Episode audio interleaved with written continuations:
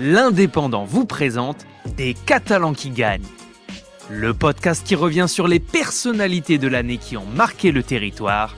Les Catalans qui gagnent, une émission produite par l'Indépendant en partenariat avec le département des Pyrénées-Orientales. Les Catalans qui gagnent 2022, nous sommes avec Théotime Langlois de Swart. Théotime, vous avez 26 ans, vous êtes issu d'une famille de tradition musicienne, vous avez étudié au Conservatoire de Perpignan jusqu'à l'âge de 18 ans.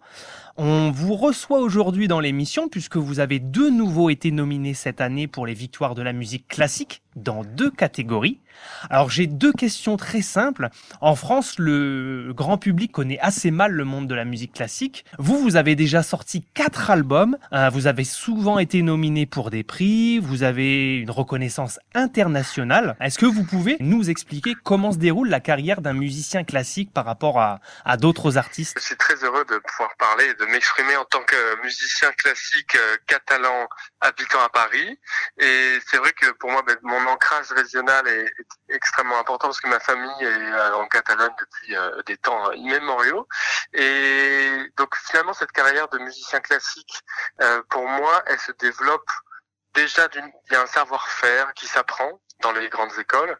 Ça va être comme n'importe quel métier, comme un artisan, comme quelqu'un qui fait une grande école. C'est un savoir-faire technique qu'on apprend déjà au Conservatoire de Perpignan. Et ensuite, j'ai poursuivi à Paris. Et ensuite, j'ai construit tout petit à petit, euh, finalement, avec des projets qui étaient singuliers, qui, parce que c'était la musique qui n'avait pas encore été enregistrée.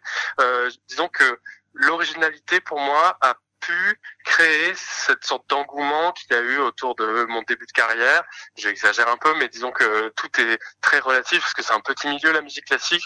Mais c'est vrai que l'idée de défendre des compositeurs qu'on n'a pas l'habitude d'entendre euh, et de pouvoir s'approprier cette musique musique ancienne qui a 200, 300 ans, euh, finalement a créé une curiosité auprès du public et c'est ce qui a fait euh, voilà ce, ce, début de carrière. Votre carrière, elle est déjà bien lancée. Euh, quels sont vos projets? Est-ce qu'il y a un Graal à atteindre euh, pour un musicien de votre trempe?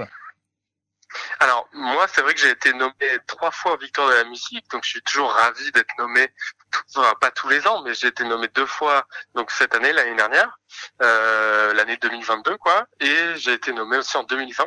Et donc, bah, je sais pas si c'est le Graal, mais en tout cas, je serais heureux d'être un jour nommé et d'avoir le prix, parce qu'à chaque fois, j'y suis allé, j'ai fait le déplacement et j'ai pas eu le prix au final, donc c'est pas très grave parce que j'avance, euh, je poursuis mon parcours sans problème, mais euh, mais disons que pourquoi pas, euh, quitte à quitte à me déplacer à la cérémonie, pourquoi pas avoir le prix un jour. Et le Graal, pour moi, il serait plutôt musical.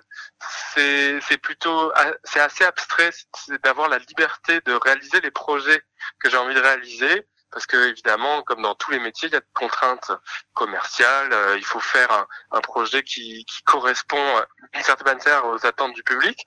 Et c'est pas que j'ai envie de me défaire de ça, mais c'est cette quête de liberté artistique.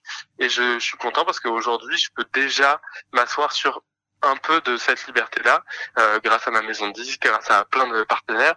Et c'est vrai que bah, c'est déjà c'est déjà le cas, mais j'aimerais bien que ça soit encore plus et développer des, des projets avec d'autres institutions, d'autres musiciens. Et donc euh, voilà, mais j'y arrive petit à petit. Eh bien écoutez, merci beaucoup Théo Team et puis félicitations une nouvelle fois pour euh, avoir participé à cette sélection des Catalans qui gagnent en 2022. Merci. C'était les Catalans qui gagnent une émission qui met à l'honneur les personnalités marquantes de l'année 2022. Les Catalans qui gagnent, une opération en partenariat avec le département des Pyrénées-Orientales.